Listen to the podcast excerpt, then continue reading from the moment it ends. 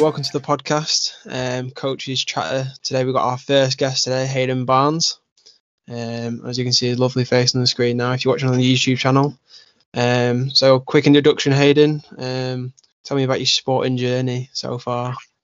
So um, it's not cliche really, but I started at a young age. Um, when I was about seven, eight, playing rugby. Um, sort of got into that. Don't really know how I got into it. My dad played football, so he didn't want me to play rugby, but I went along. I was a pretty big kid, so I kind of fit in and just bulldozing some of the little kids.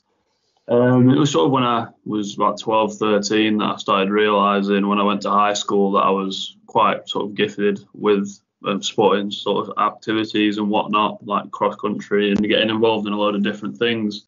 And that's where it sort of took off for me, really. Um, started enjoying my sport a lot more, getting involved in training, um, extra uh, extracurricular sort of stuff outside of uh, outside of school. Um, and then when I was about 14, my rugby sort of kicked off a bit more, and I went to Southport Rugby Club, um, where I'm still at now. Um, started playing there, won a few cups with them, a few undefeated seasons, um, in and out sort of the Lancashire county setup throughout my time as well.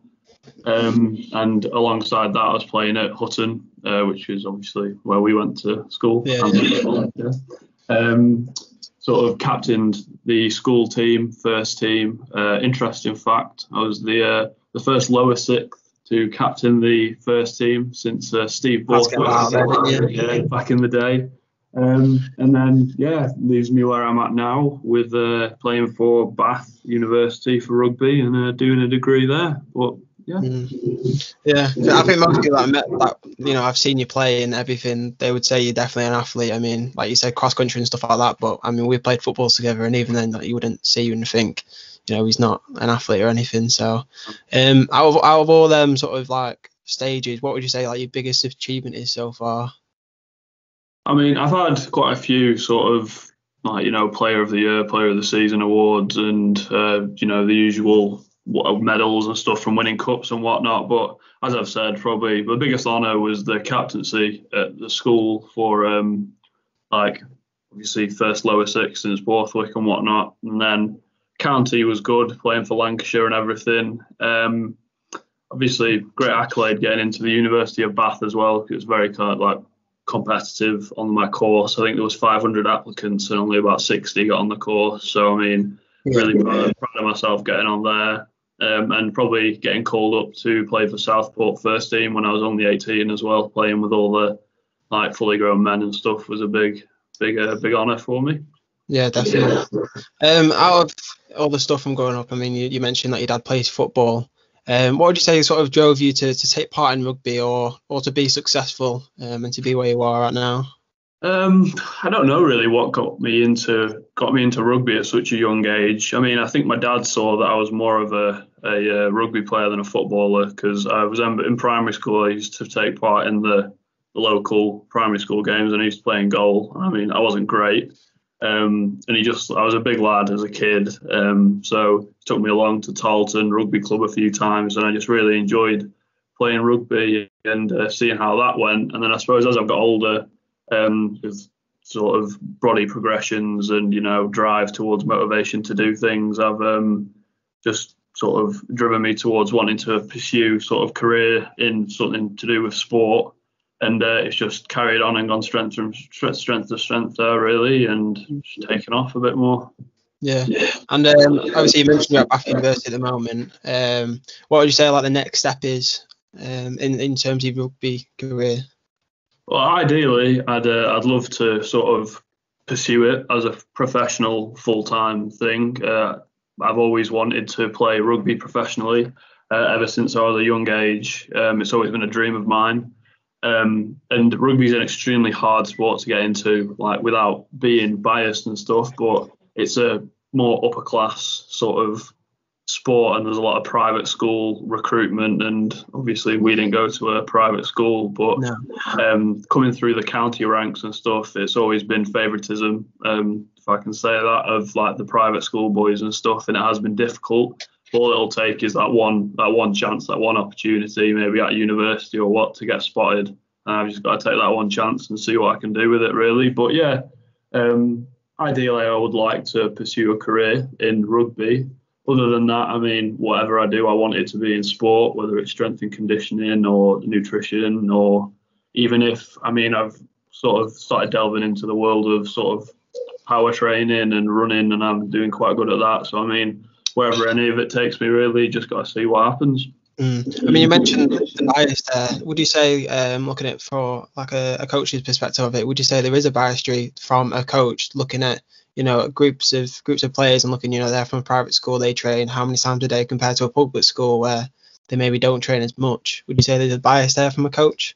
Yeah, it's an interesting perspective to look at it from a coaching perspective because often in the Lancashire setup, which I was involved in, a lot of the coaches were from private schools. Like um, a lot of them were, none of them were ever really from public schools, so they'd all, always favour their own students or like the students that they were all friends with, and it was it was pretty biased. But I remember there was one coach who was really supportive uh, when I was in the second team when I was younger of the Lancashire setup, and he put in a good word for me, and I managed to move up into the first uh, first team development. But I mean, in terms of squad selection and sort of in the lower age groups when there's not much of an influence from actual performance and stuff. I think there was a great bias from coaches with like favoritism and stuff of development with certain players rather than the others.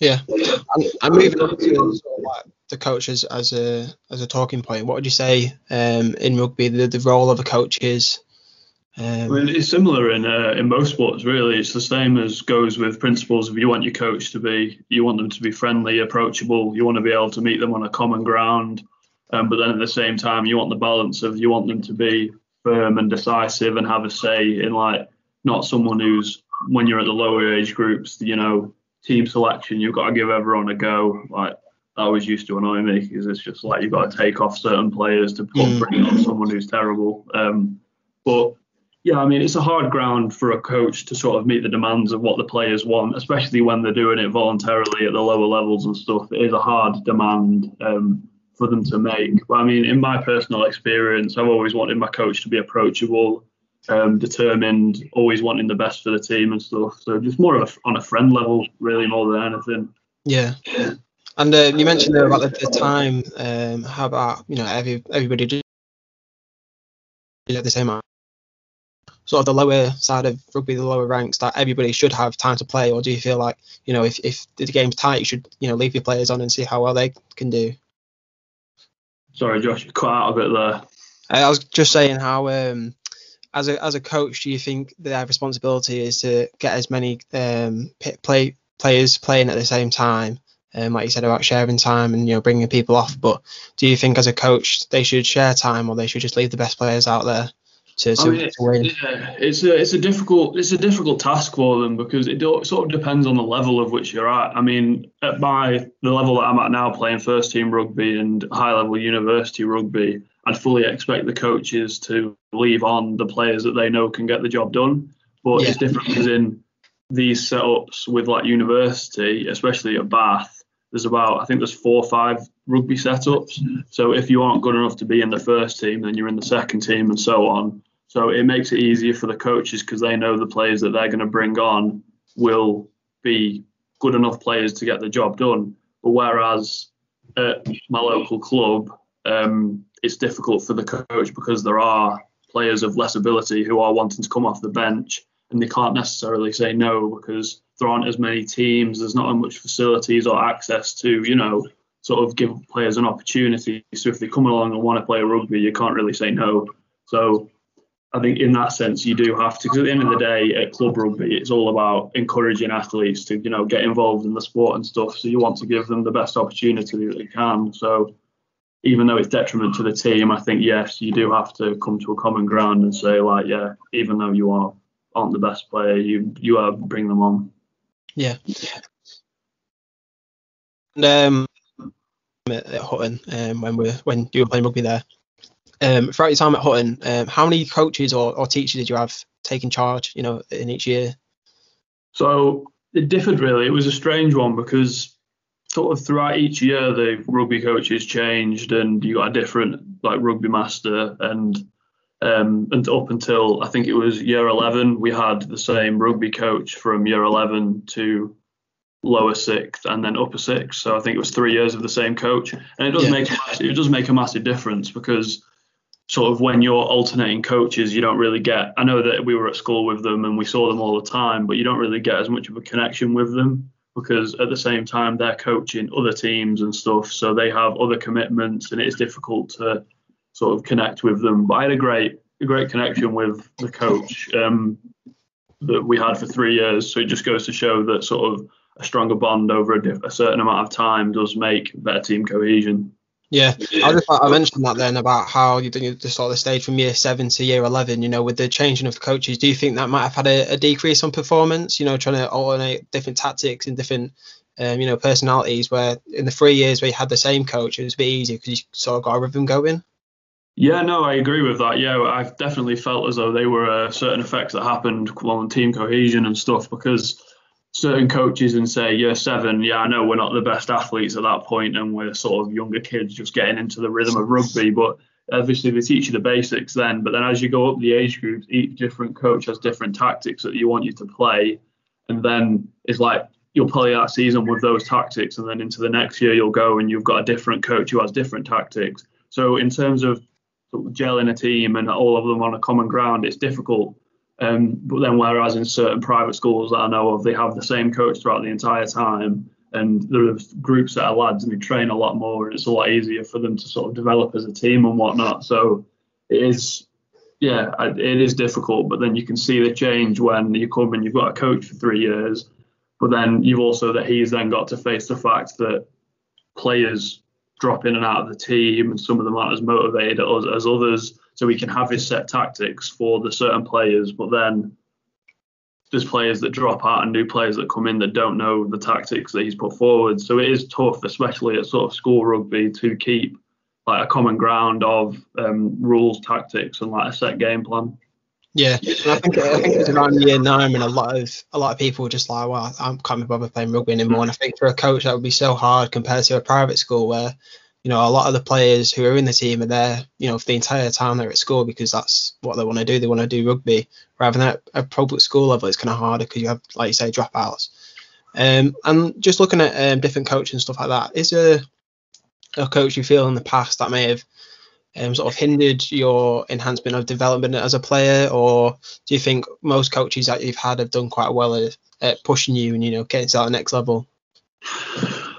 I think that all coaches have always tried to push me to the next level and always been positive and like sort of on my own self development. But then at the same time, I've been extremely sort of self motivated to train myself and sort of develop myself. But if I recall, sort of recently, within the last maybe two years, um, when I first got into the Southport first team setup, things didn't go as smoothly to begin with because I was a young player, I was versatile, I could do a lot of what the older men couldn't. Um, the coach decided to put me outside centre, um, which I usually played flanker, so in the forwards. Um, and I had no idea what I was doing at that position. But obviously, I didn't really complain because I was just really excited to be playing for the first team. Um, but my confidence and like performance severely declined playing at that position because I, I was out of position. I didn't really know what to do. But he insisted on playing me there. And I think as a result of that, like my performance did decline, um, and we didn't have like the greatest relationship at that point because I was pretty pissed off really that um, he was playing me in the position that he was playing me and whatnot, and uh, I wasn't overly happy. So yeah, but then obviously he came to came around, injuries came up, and he moved me back into my natural position, and he saw what he'd been missing out on, and I've managed to hold the position there ever since. So I mean, yeah. Do you think as, as that coach there, he should have really realised in the fact that you know you weren't unhappy, you like you were unhappy in the fact that you weren't in the position that you wanted to do. You know, you weren't having the confidence that you had previous. Do you think he should have really noticed that earlier before injuries, you know, came about and where he had to change his mind? I mean, I do sympathise with his decisions and stuff because obviously I was a young player. He didn't know my full capabilities, and he saw me as like a young bright spark, I had energy and speed and stuff. So he was lacking someone in that position and he thought I could play that role. And I did try and play that role. I didn't play it badly. I just wasn't playing to my full potential. Um, I would never refuse to play there or not give 100% because it's just not in me to do that. I always did. But Um, it was difficult for him because he didn't have anyone else at that time that could play there really. But there were other options, but they weren't as strong as I was. But I just wasn't happy playing there because I knew that I had so much more to give in other positions. So it's a tough balancing act for him really because at the end of the day, he doesn't want to be weak in one position, um, which someone could run through and score score there. Where I was strong defensively, being a forward, but um, yeah, no, I, I agree with his decision, but at the end of the day, it just wasn't for me what I wanted. But at the end of the day, being a sportsman, you can't always get what you want or the positions that you want. You've got to work for it. And I did end up coming into my position, and I'm still there now. So yeah, so it, yeah. Um, you've spoken it before about um, relationships with your with your coach. How would how do you think you'd you'd want your coach to treat you? You know, would you want that that hairdryer treatment of getting shouted at when you've done something wrong? Would you want that kind of constructive criticism? I think it's a bit of both, really. You'd want you want and certain players need different needs when it comes to certain coaching aspects. So I think it's difficult again for the coach to acknowledge which players need what because for me personally, as a coach, I'd want them to be, you know, pretty hard on me, like drill it into me that this is the standard that I need to meet. If I do something wrong, I'd want them to tell me. Um, but then, whereas if you do that with other players who aren't as confident, then it really affects their performance because, you know, like telling them that they're rubbish or something or that they've dropped the ball um, is difficult for them. Because I mean, I have had captaincy roles in both school and club, and it is similar to being a coach because a coach can't relay how they feel on the sideline during a game, so that's down to me. And I have been you know, um, during some games like where players I have performed badly and I have given them a bollocking and it doesn't help at all. Um, but then for certain players, it spurs them on when you give them a bollocking like myself. Like if I drop the ball and then someone shouts from the sideline, bloody hell, you should have caught that, then it does make me think, oh, shit, I need to improve and it makes me makes me perform a lot better. Yeah, and um, you touched on it there. You know, talking about your sort of role as captaincy and you know the coaching elements that come with that. Uh, I remember um, at high school sometimes you took charge of some of these sessions. Um, sort of getting into the experience of being a coach and a, and a leader yourself. What would you kind of say is hard to manage and hard to sort out when when coaching? So it's just things that I've sort of already touched upon, really, just with like the different personalities in a group and especially being quite young leading a session you don't get as much respect from some of the lads who are the same age as you as you you should do really. They just think it's a bit of a doss around whereas i did want to put forward good training sessions to help the team but they're just there thinking that i'm just going to do some really easy session for them and they don't like the fact that i want to push them and make them better players but it is difficult when you've got so many different personalities in a team for a coach obviously they want to try and make team cohesion and everyone work towards a common goal. But I think for a coach that is more well respected, like at my first team level and uni level, all the players are on the same wavelength um, and they all want to improve. But whereas if it's at school and stuff, when you're trying to coach, it is difficult because you've got lack of discipline, you've got people turning up here, there, and everywhere, and it is more difficult um, to be a coach in that instance. People not following drills and not just you know, adhering to what the coach has said. So I think at all levels it is it does get difficult meeting the balance of what everyone wants really from a coach. Yeah, and uh, obviously we've touched on quite a lot of you know the positive things about a coach, and you talk about um, you know like team cohesion and stuff like that, you know working together. Um, and I was just going to say about a bad coach, you know, have you ever experienced you know somebody that that could be named as a bad coach or elements that you know don't really reflect on a, on a good coach? Um, throughout my playing career, I've not really had anyone that per se will be a bad coach. I've had there's been elements where they've demonstrated bad coaching sort of like personality traits, in my opinion, but that's just in my opinion. So I can remember as example playing a rugby match and the coach would just walk off to another side of the pitch and lean on the post and just look like he wasn't asked about being there. And then half time would come around and he'd just give a lackluster sort of team talk and it'd be down to me to sort of like G up the lads to be like, come on, we need to improve. So I think I'd rather have a coach who was up and down the sideline, you know, shouting, telling us what to do, who looks like interested in it rather than someone who just takes a back step and goes and looks half-assed on the side of the pitch. So they've got to sort of implement the same, you know, it, it, it, they want the team to do well just as much as we want the team to do well. So they've got to sort of show that as well and their like personality and what they want. The whole team's got to be on a common ground really, because once players don't want to play for the coach, then that's when cracks start to appear in the team as a whole. Like they start playing for themselves as individuals and not playing for the coach, which then causes a big problem. Mm. And it's like it's like a reaction sort of thing, you know. If the coach on the sidelines giving orders, you know, trying to push the team to be, you know, more confident and sort of go for the win or something like that, you know, then the players will react from that rather than if you know the coach who stood on the sidelines, you know, not really bothering. Then it kind yeah. of reflects back on the team, doesn't it? Yeah. Um, just finishing up, um, talking about um, a dream coach. Um, what would what would sort sort of be your aspects of a dream coach if you could pick like the perfect somebody to to lead?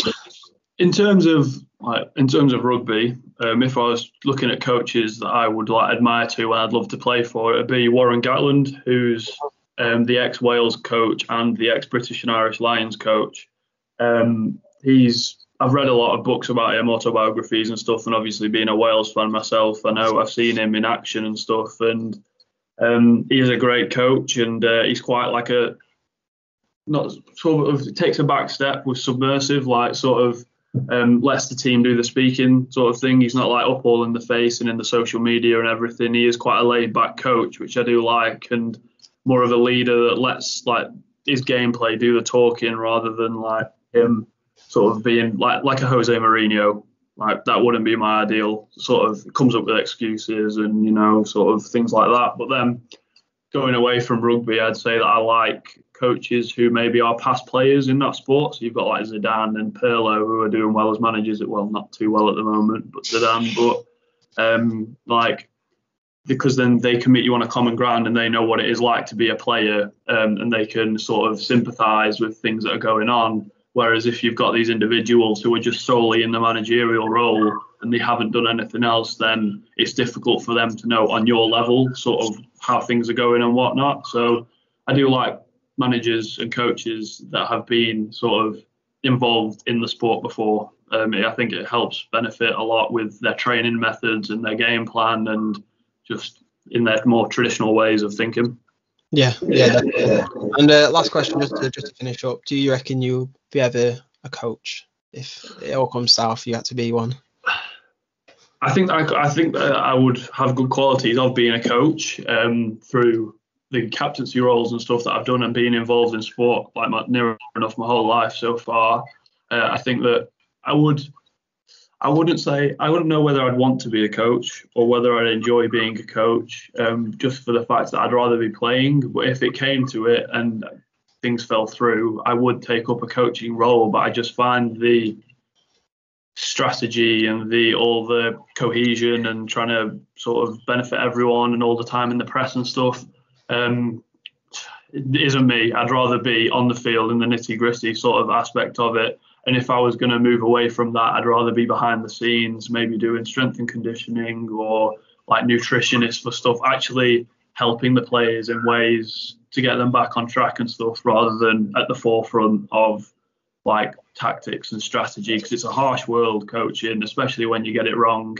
I mean, you look at sort of last night with the Man United game of 9 0, one minute Southampton are doing great, and the next they're getting hammered in nine goals. It's just it's a harsh world, uh, and often more than often not, the fans look at the coach for the answers, whereas in all honesty, it's the players on the pitch, and it's a tough balancing act to get it right. And I'd, I'd rather I'd rather be playing. Yeah, and some, sometimes on the coach that is like the hardest thing, you know. Um, it's trying to balance everyone out, trying to make sure everyone's got the best game time, tactics and stuff. And I think, like you were saying then about, you know, sort of like behind the scenes stuff, you can kind of still like guide and you know teach the players and help them yeah. get better.